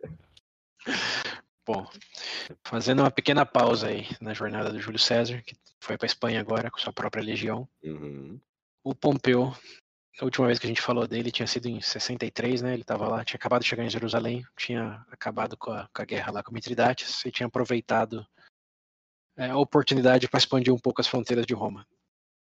O que é importante lembrar aqui é que a expansão da fronteira de Roma nunca tinha sido explícita no sentido de conquista. Tipo, ele não Hum. saiu para conquistar novos territórios. Ele saiu para pacificar problemas que os territórios aliados tinham tido ali por causa do Mitridates. Sim. Quando Mitridates se alinhou, ou alguns ali territórios se aliaram ao Mitridates, eles au- automaticamente ficaram contra Roma. Uhum. E aí é que o Luculo, o Pompeu, foi lá e falou: ah, já que você está contra Roma, vamos garantir que você não, não consiga mais ter essa, essa oportunidade, né? essa possibilidade. Assim Sim. como foi lá com, lembra, os territórios da Macedônia, da Grécia. No começo é tudo aliado de Roma, é amigo de Roma. Hum. Mas uma vez que começa a dar problema, vamos garantir que o problema não, não possa mais acontecer. Então, é, é importante lembrar que quando as fronteiras de Roma são expandidas, elas são expandidas em pacificação. E bota aspas nessa palavra aí. Hum. Elas não são expandidas como quero, quero mais terra. É simplesmente você podia ser amigo, mas deu problema, agora vai ter que ser parte do território. Sinto muito. É quase que culpa sua, assim, se, se Roma te, te fazer você virar província, né? Porque Uhum. você, você deu problema, cara. Se não fosse Sim. esse problema, não estaria aqui. Não tava aqui. Exato. E foi nesse discurso aí que o Pompeu foi expandindo a fronteira pro lado da Síria, pro lado da Judéia, e lá no ano de 64, 73 chegou no Oriente Médio ali, que tinha a cidade de Jerusalém. Hum. Aí eu falei, lembra, a história continua, é, Pompeu em Jerusalém, né? Que, Hum. que aven- aventuras nos aguardam. Hum, é verdade, é verdade. Lembro disso. Isso. Bom, eu menti um pouco. Não tem muitas aventuras aí, não. O que É. acontece em Jerusalém é que existe um conflito interno ali de, de duas Uhum. facções e o Pompeu se alia a uma facção e ajuda a roletar a outra facção. Ok. Em troca desse roletamento, ele simplesmente pede uma aliança a Roma. Fala, ó, te ajudo aqui, mas quando eu precisar da sua ajuda, lembre-se de quem é seu mestre, por assim dizer. né? Hum, Então, a partir daquele momento, tanto o território da Síria, que ó, vamos ter que pensar geograficamente, depois olha no mapa para ajudar. Você pega o Mediterrâneo, pega onde hoje é a Turquia e pensa onde hoje é a Síria, como Hum. Roma está bem, bem para dentro da Ásia ali. É, então, expandiu bastante. E agora, não só no sentido horizontal da coisa, mas vertical também, porque ele subiu lá para pra, as terras da Judéia. E nesse vai e vem aí, o Pompeu não só conseguiu essas alianças, vamos chamar assim, mas também conseguiu que, como súditos ou aliados de Roma, eles pagassem impostos para Roma. Então, eh, nesse, nesse esquema todo dele aí, ele sozinho, na figura dele aí, como pacificador dos territórios asiáticos, hum, eh, conseguiu aumentar a receita de Roma, como que o, digamos, eh, o leão romano, a receita romana ganhava aí das províncias. Ele aumentou sozinho em quase 300 milhões de certeses, ou 150 milhões de dólares, a receita anual de Roma. hum, Então ok. ele, de novo, meio que sozinho, obviamente, tinha os legionários, etc. Ele garantiu a expansão do território e o aumento da receita com os impostos que esses aliados e súditos de Roma eh, deviam para Roma agora. Hum, Então, depois de eh, tirar a pressão aí desses territórios e garantir a aliança, no ano de 62, é, é, fim de 63, começo de 62, ele decide voltar para Roma. ok. E aí, vamos recapitular o que ele fez. Saiu de Roma em 67, depois de ter acabado com, com a ameaça pirata. É, terminou a guerra com Mitridates, pacificou todos os territórios, vinculou eles a- ao governo romano, aumentou a receita e, como bônus pelos espólios de guerra, né, Hum.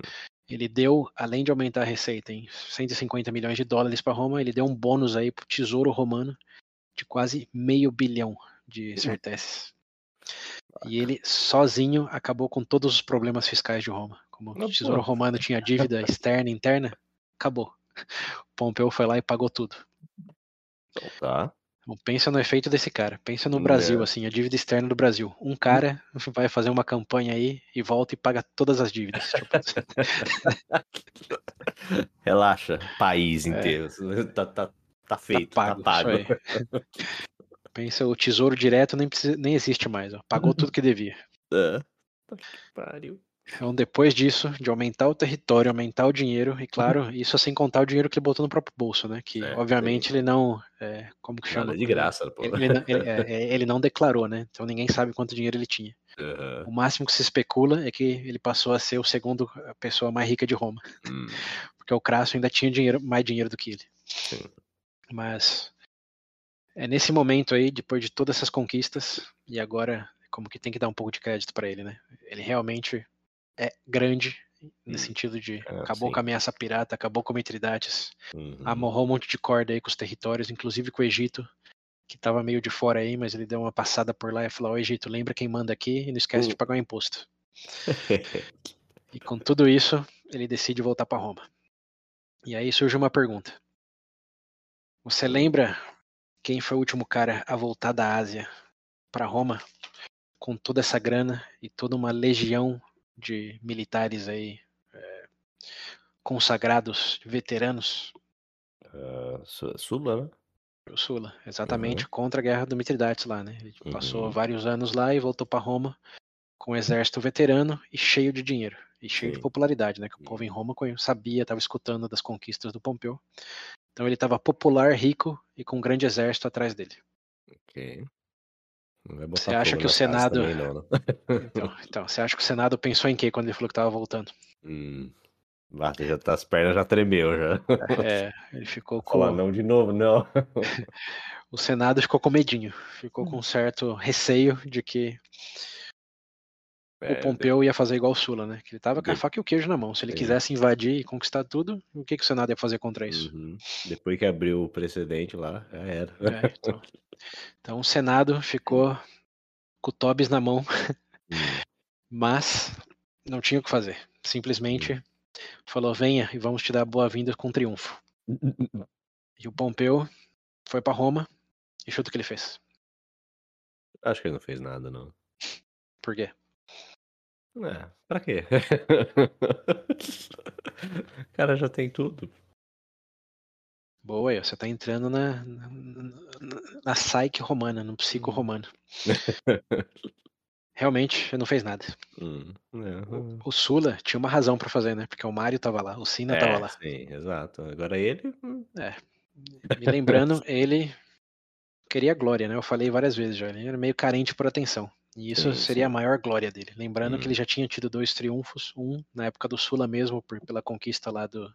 A pacificação, não conquista, né? Dos territórios da, da África do, da- do norte da África. hum, Que o Sula deu uma meia hora pra ele depois de ter três dias ele mesmo de triunfo. hum, E o segundo pelo, pelo Spartacus, que aí foi compartilhado com o Crasso sim. Mas ele teve um triunfo. Agora ele teria o terceiro triunfo. E lembra que triunfo era uma coisa rara, assim. Ninguém tinha Uhum. nenhum, imagina três. Sim. O único que chegou é, nesse ponto aí foi o Mário na época boa dele. Então, ele voltou para Roma e assim que ele pisou na Itália, ele desbandou todo o exército e foi direto para a cidade para consagrar a vitória dele. hum, E ele pediu, bom, chegou, chegou em Roma, depois de todo o dinheiro que ele tinha dado para o Senado, né, depois de todos os braços que ele tinha esticado da- de Roma em toda a região ali do, do Oriente Médio, Oriente Médio da Ásia, uhum, ele pediu para o Senado apenas três coisas. Uma é realmente o triunfo, que, pô, se não merecesse nessa circunstância, em qual ele mereceria? né? É, segundo, pediu distribuição de terras para os veteranos dele, porque esse era o acordo desde a época do Mário, né? Você ajuda ali, eles ganham isso, quem sobreviver.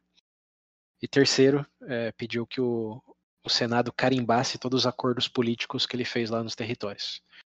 Porque Hum. sem o carimbo do Senado romano, a lealdade desse território seria ao Pompeu e não ao, ao governo romano. Então ele pediu essas três coisas, que razoáveis, né? Hum, Dado tudo que ele fez, sim. Pagou a dívida toda. é isso aí. Trouxe mais território. Tá E o? Senado deu um joinha pra ele. Uhum. Não é Deu um joinha pra ele e deu, deu o triunfo. Deu um triunfo que normalmente durava um dia o triunfo, mas o dele ele tinha tantas coisas pra ele exibir e mostrar na, na parada militar dele lá, Hum. que eles deram dois dias de triunfo pra ele. Ah, olha.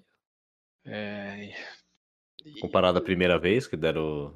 Né? é, meia hora, né? Depois da, da Ah, sessão vai, Prime. tá, tá. Sobrou, sobrou o seu aqui, vai. Tá. É. Então, e deram, deram um triunfo de dois dias pra ele, e aí ele exibiu várias coisas, incluindo a capa que o Mitridates usava, e não sei se você lembra dessa capa, mas eu cheguei a mencionar. Hum. Que ele tinha uma capa que ele usava que era alegadamente de um dos antecessores dele, do, do Mitridates. Hum, não, não lembro. Lembrando que o Mitridates se achava herdeiro do Xerxes e do Alexandre o Grande. Hum, sim, sim. Então, é ele usava a capa que ele dizia que tinha herdado de Alexandre o Grande. Hum, Aí o Pompeu desfilou com essa capa aí de, de Alexandre o Grande. olha.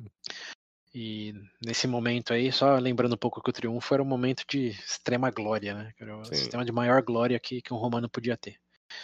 É, usava a toga totalmente roxa, isso a gente falou no outro episódio lá.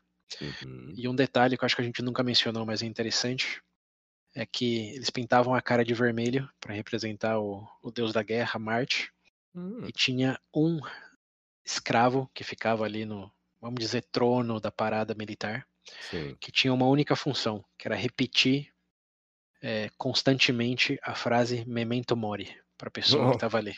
Caralho. Você sabe o que significa memento mori? Sim, é Remember Death, né? Esse nome da morte. É, ou, ou, em outra tradução, lembre-se que você é mortal. Sim, hum, hum, sim. Que é um momento de tanta glória, de tanta euforia, que os romanos acreditavam que você tinha que ter isso constantemente lembrado no seu ouvido Uhum, para você sim. não acreditar que era algum tipo de Não deus. se endeusar, é. É, exatamente. Que é, é interessante, né? Você pensar que você está no maior momento de maior glória possível naquele É. contexto, naquele período. Um É, escravo no seu ouvido. Memento mori, memento mori. lembre que você vai morrer, filho da puta. Lembre que vai morrer. Tá rico agora, mas você vai morrer, assim como eu, tá? É, é, é, é ao mesmo tempo anticlimático, mas é, supremamente interessante porque Hum, não. eles não queriam um rei, né? Eles não queriam É. alguém que, que se achasse um Xerxes da vida. Sim, sim. Então, usar o manto da humildade no momento de maior glória possível em uma carreira política militar Hum. é assim um, é um paradoxo quase que poético. Hum, E nele, nele estava o, o Pompeu. Mas, é, infelizmente para ele, ele não só foi lembrado que ele era mortal pelo escravo, Não, não. mas também pelo Senado romano. Porque assim que o triunfo acabou e ele foi perguntar sobre distribuições de terra e o carimbo lá dos governos dele, Sim. o Senado falou não. E quem mais falou não, não foi só o Senado, como numa massa uniforme, senão que um cara chamado Catão. Hum, E o argumento do Catão, que lembrando, era o ícone das virtudes antigas romanas, sim. foi que ele não podia. É, não que ele não podia. Ele falou para os amigos senadores ali, ó. Pense bem, colegas senadores. Hum. Ele já conquistou tudo que ele podia conquistar. Tá na, na, na, na crista da onda dele aí, em popularidade, em riqueza.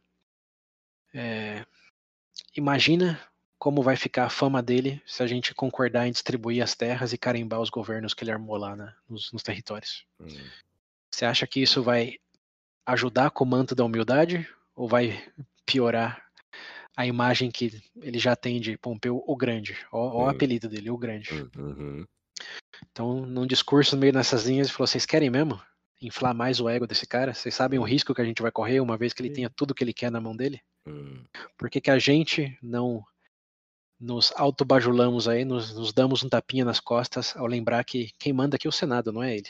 Então, Hum. independente de tudo que ele fez, vamos falar não. E por que vamos falar não? Porque podemos falar não. Ok. Esse é o poder do Senado. o Senado vendo mais sangue de novo, tô até vendo já. Sem spoilers. Hum, Cato fala, Catão fala não. O Senado fala não. Ok. Va- valeu por tudo, né? Mas é, Muito obrigado por pagar nossas dívidas, é, pelas novas terras. sim, é, obrigado por tudo, mas sinto Mas muito. Suas glórias acabam aqui, né? Você se divertiu na sua parada lá, foi aplaudido, levou confete, Uhum. vai pra casa agora. Você queria atenção? Você teve sua atenção. Tchau.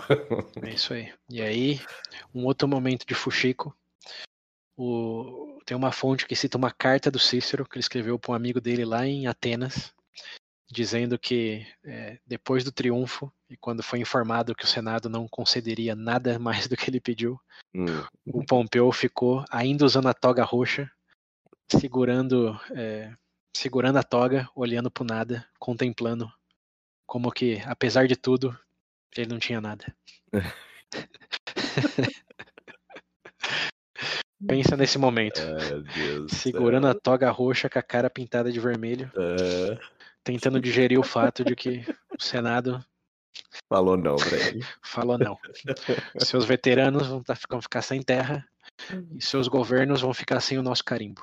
Hum, Que na real bom. significa que eles não têm nada com Roma. Como se eles tiverem um problema e pedirem ajuda de Roma, Roma não precisa ir lá não, resolver. Não, não, obrigado.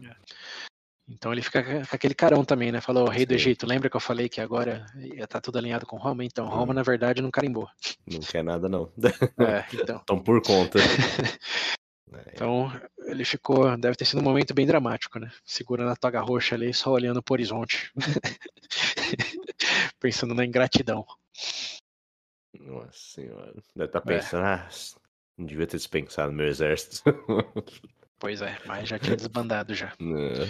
Mas ele tava pensando no próximo passo, né? E para sorte do Senado, e tem que lembrar que a palavra sorte aparece muitas vezes. O Então, Pompeu não, de sorte é Roma. é, o Pompeu não tinha sangue de ditador nas veias. Hum, hum. Se fosse o Sula ou o Mário, acho que a gente já sabe o que teria acontecido nesse É. momento. Né? Ah, não vai? É. Tá bom. É. Mas no caso do Pompeu, ele simplesmente fica triste. Fica triste que fica triste, fica desolado. Mas ele entende, entende, ou sei lá, escolhe acreditar que, que é um jogo político e que para resolver esse jogo ele tem que fazer uma aliança com o Catão. Se o Catão é um problema, fazer uma aliança com o Catão. Hum, Então ele propõe se casar com a- uma sobrinha do Catão.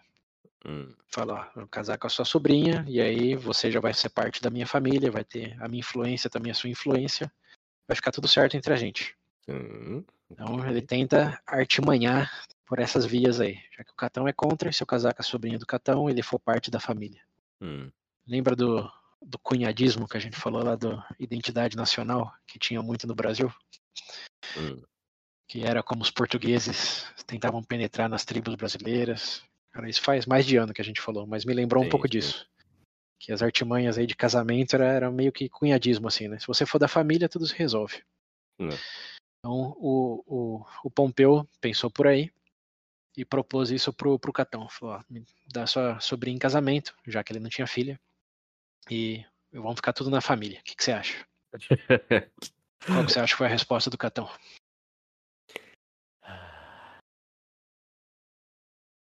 Hum. Algo me... Algo me diz que ele não aceitou, não sei porquê. Boa, você você tá bem dentro da, da, da, da- da- psicologia romana já. Hum. O Catão falou, não, não vou me subornar. O que, que você acha? Hum. Eu sou um, um prostituto barato? Mas Isso- ele que é mais. Né, É, o tem i- esse o ar mais con- conservador aí, mais Roma antiga, É, sei lá. da virtude dos fundadores romanos, lembre-se Hum. disso. Ícone, ícone de um passado eh, de ouro. Ele não só disse não, mas disse que é uma das frases famosas dele, que ele não seria flanqueado no, ca- na- no quarto matrimonial. Hum, Aqui, ou você faz direito comigo, ou simplesmente contempla a tristeza e agarrando a toga. Então, o Catão disse um, um belo não pra ele. Comigo não vai funcionar, não.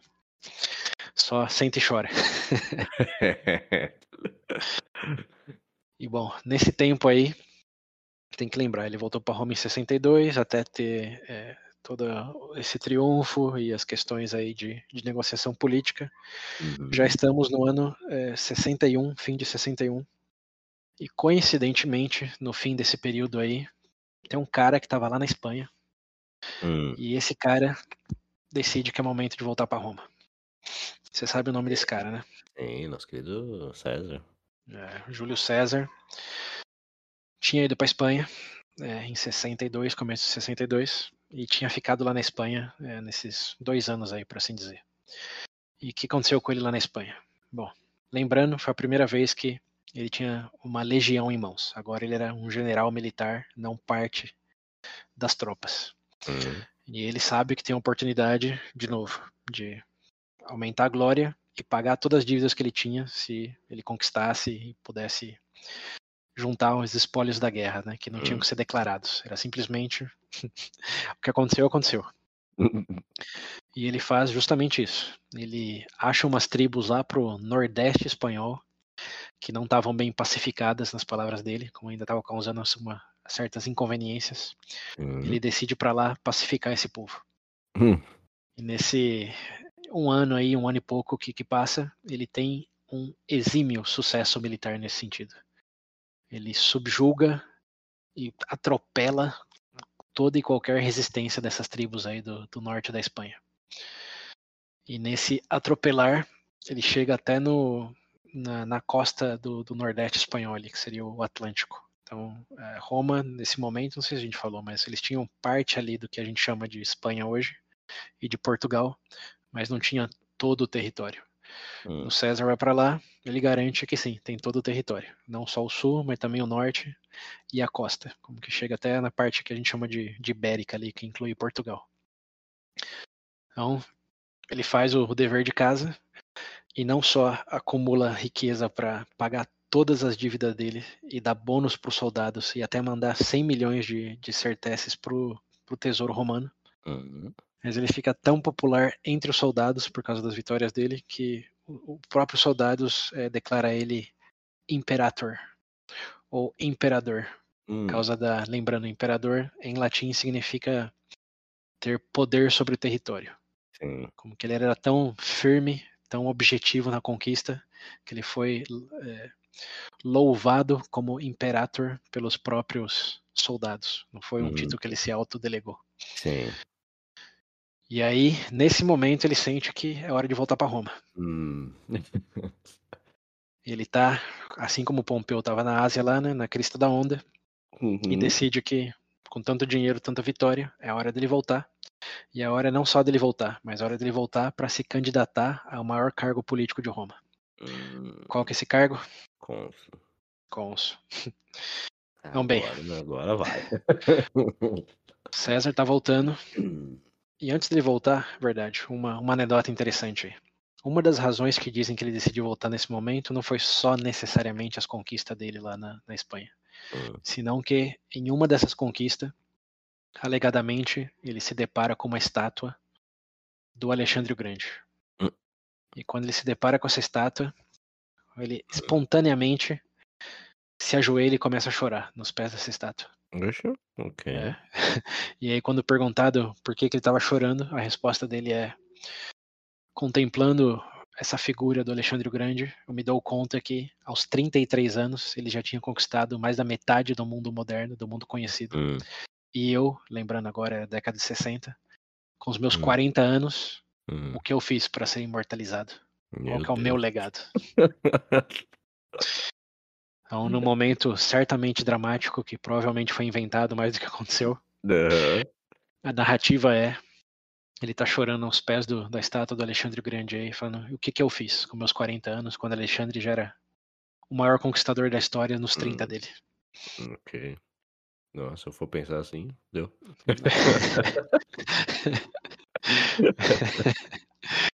Então, mas ó, ao mesmo tempo que é triste, é, é motivador, porque ele tá nos 40, pô, você não tem 40 ainda. É verdade, né? Vou esperar uns 10 aninhos aí. É. E outro, outro asterisco interessante é que Alexandre o Grande nasceu como rei, ele nasceu no trono. Hum. É, o pai dele, o Philip lá, foi quem realmente é, fez a Macedônia o domínio de toda a região ali da, uhum. da Grécia. Então, ele nasceu já herdando um exército, já herdando um território. O que ele fez foi expandir. Mas em termos de quem é o Alexandre o Grande, ele é um herdeiro. quem é o Júlio César? Ele é um cara, ó, lembrando, que nasceu classe média baixa ali, com uma família hum. que o nome já estava meio esquecido. Sim. Virou chefe de família com 15 anos, padre com 16. Foi refugiado do Sula, sequestrado por piratas. É, assim, Porcou piratas. Então, tem, tem que lembrar. É, teve que se alegadamente prostituir para um rei lá da Bitínia. é, enfim, o caminho dele é mais árduo, né? Para uhum. ele, aos 40 anos, estar tá como governador de um território é, romano ali. Óbvio, cada um julga como quiser, né? Mas, assim, para mim, é, tem mais é. méritos do que o, o Alexandre. É. é um caminho mais árduo, né? Agora sim, uhum. se é realmente mérito, né, em toda a exploração da palavra, quem quiser ver o um episódio sobre isso, ou se é uma questão de, de, de azar, de ironia, né, uhum. de destino, até porque a gente sabe o destino dele, né? Acordo no sentido do que vai acontecer. É. Tudo isso daí, é, vocês, vocês decidem como avaliar ouvintes. a frase que eu deixo é apenas veja bem.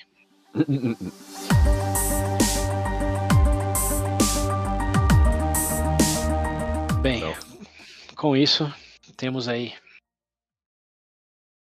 Pompeu, é, Pompeu em, em Roma, em Uhum. desagrado com, com o Senado, Magoado.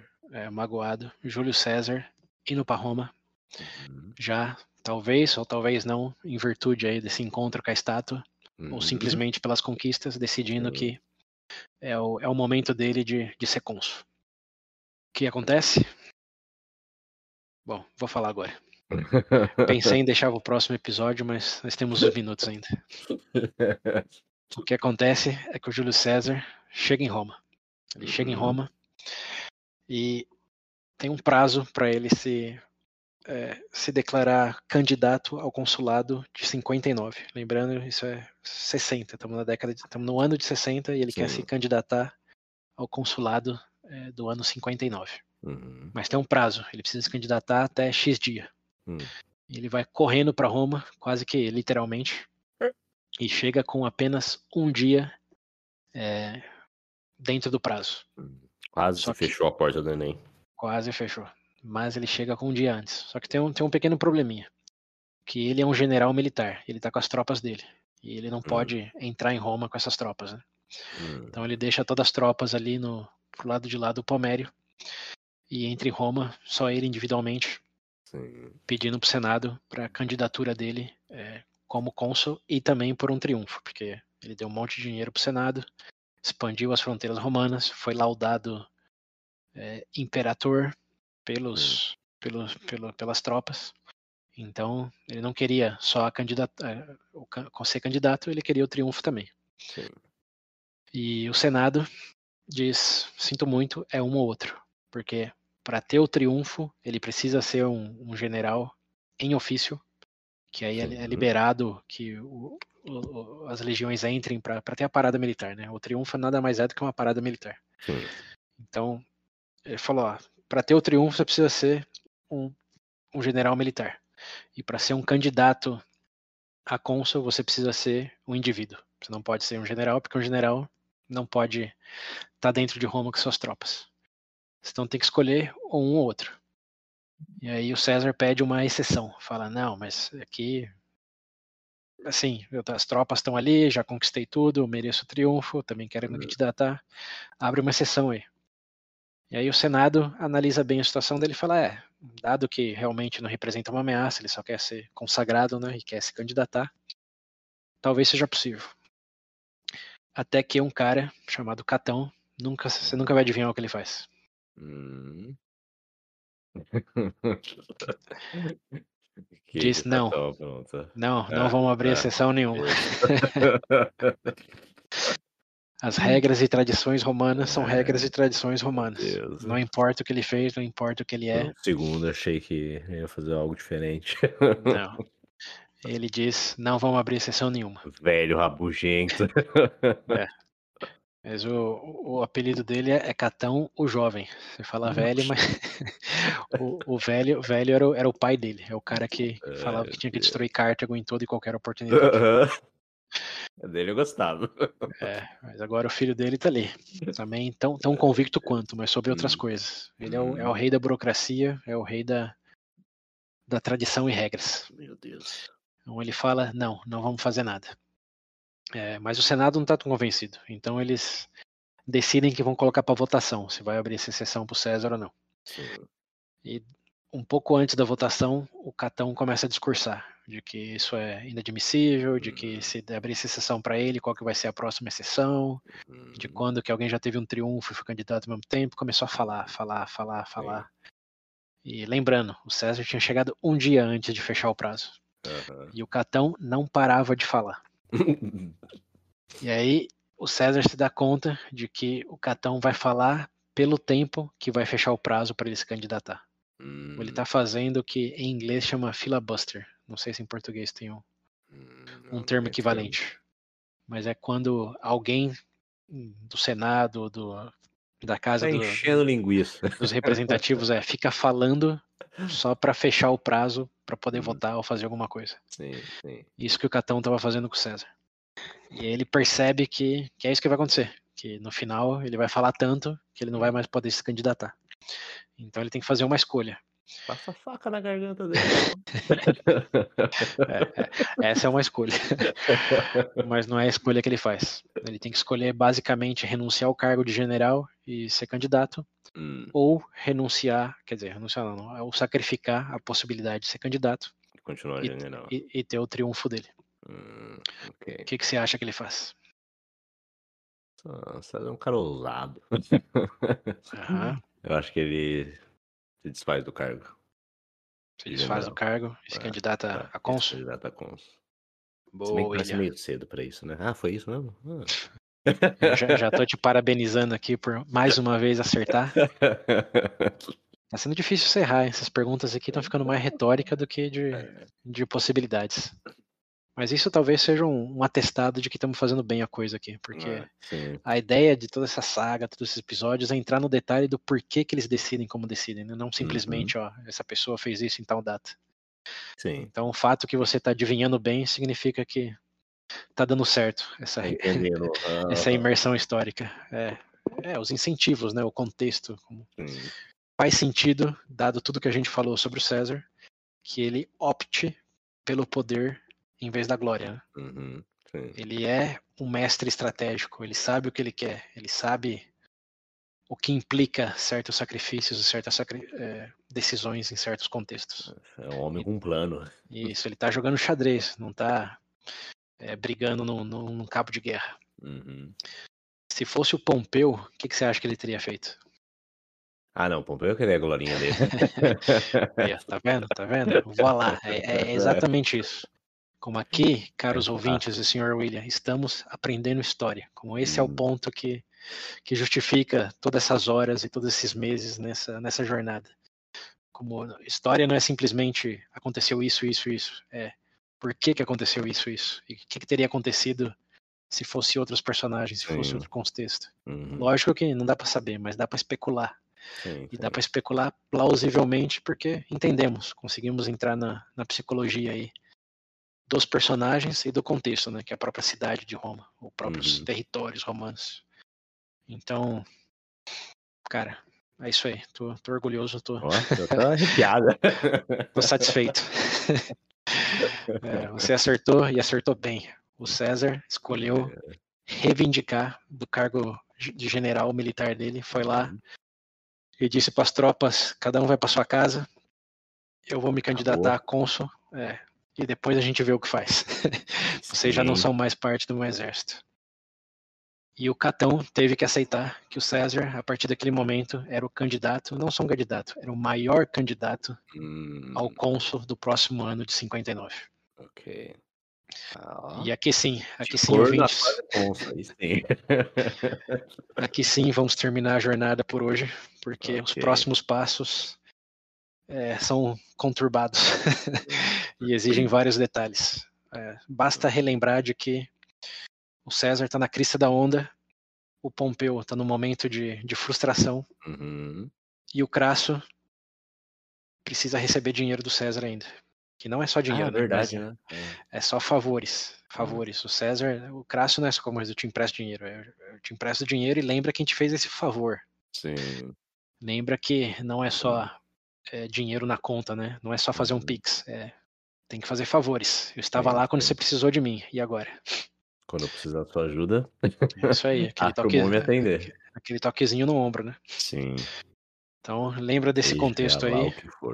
E é nesse contexto aí todo que vamos entrar na próximo, no próximo capítulo aí da vida do, do Júlio César. que vai ser aí o, o ano de 59. Será que ele vira Uhum. cônsul? Será que não? E se Lá sim, vem. o que isso implica, né? Lá Se vocês vem. quiserem saber, o Wikipédia tá aí. Mas se quiserem esperar um vou pouco mais, estamos, estamos chegando aí na, nas, nos enfins da República Romana. Hum, E os próximos passos, é, o circo pega fogo. Lembra que a gente Hum, falou, estamos montando o circo? Bom, Sim. o circo tá montado, agora as posições estão bem designadas aí, né? uhum. Já já alguém E- joga gasolina É isso aí. E outro acende fósforo. Pronto. É isso aí. Mas quem e como, É, estamos por saber. Basta dizer É. também, num pouquinho de spoiler, que o fogo literal tem a ver com, com o Ka- o Kardashian masculino. hum. É, então, é eu tô esperando. Tô esperando a volta do comedor de casado aí. É, incestuoso. É, cara incestuoso e comedor de casado, meu Deus É. do céu. Enfim, tudo isso e um pouco mais no próximo capítulo de Saga de Roma. Veja bem podcast. É isso. Nos vemos lá então. Até a próxima. Até a próxima. Como sempre, não esqueçam né, de conferir as referências, ver os vídeos aí que acompanham tudo isso e recomendar para os amigos aí, os familiares que aprender história pode sim ser prazeroso e divertido, desde que feito da forma adequada.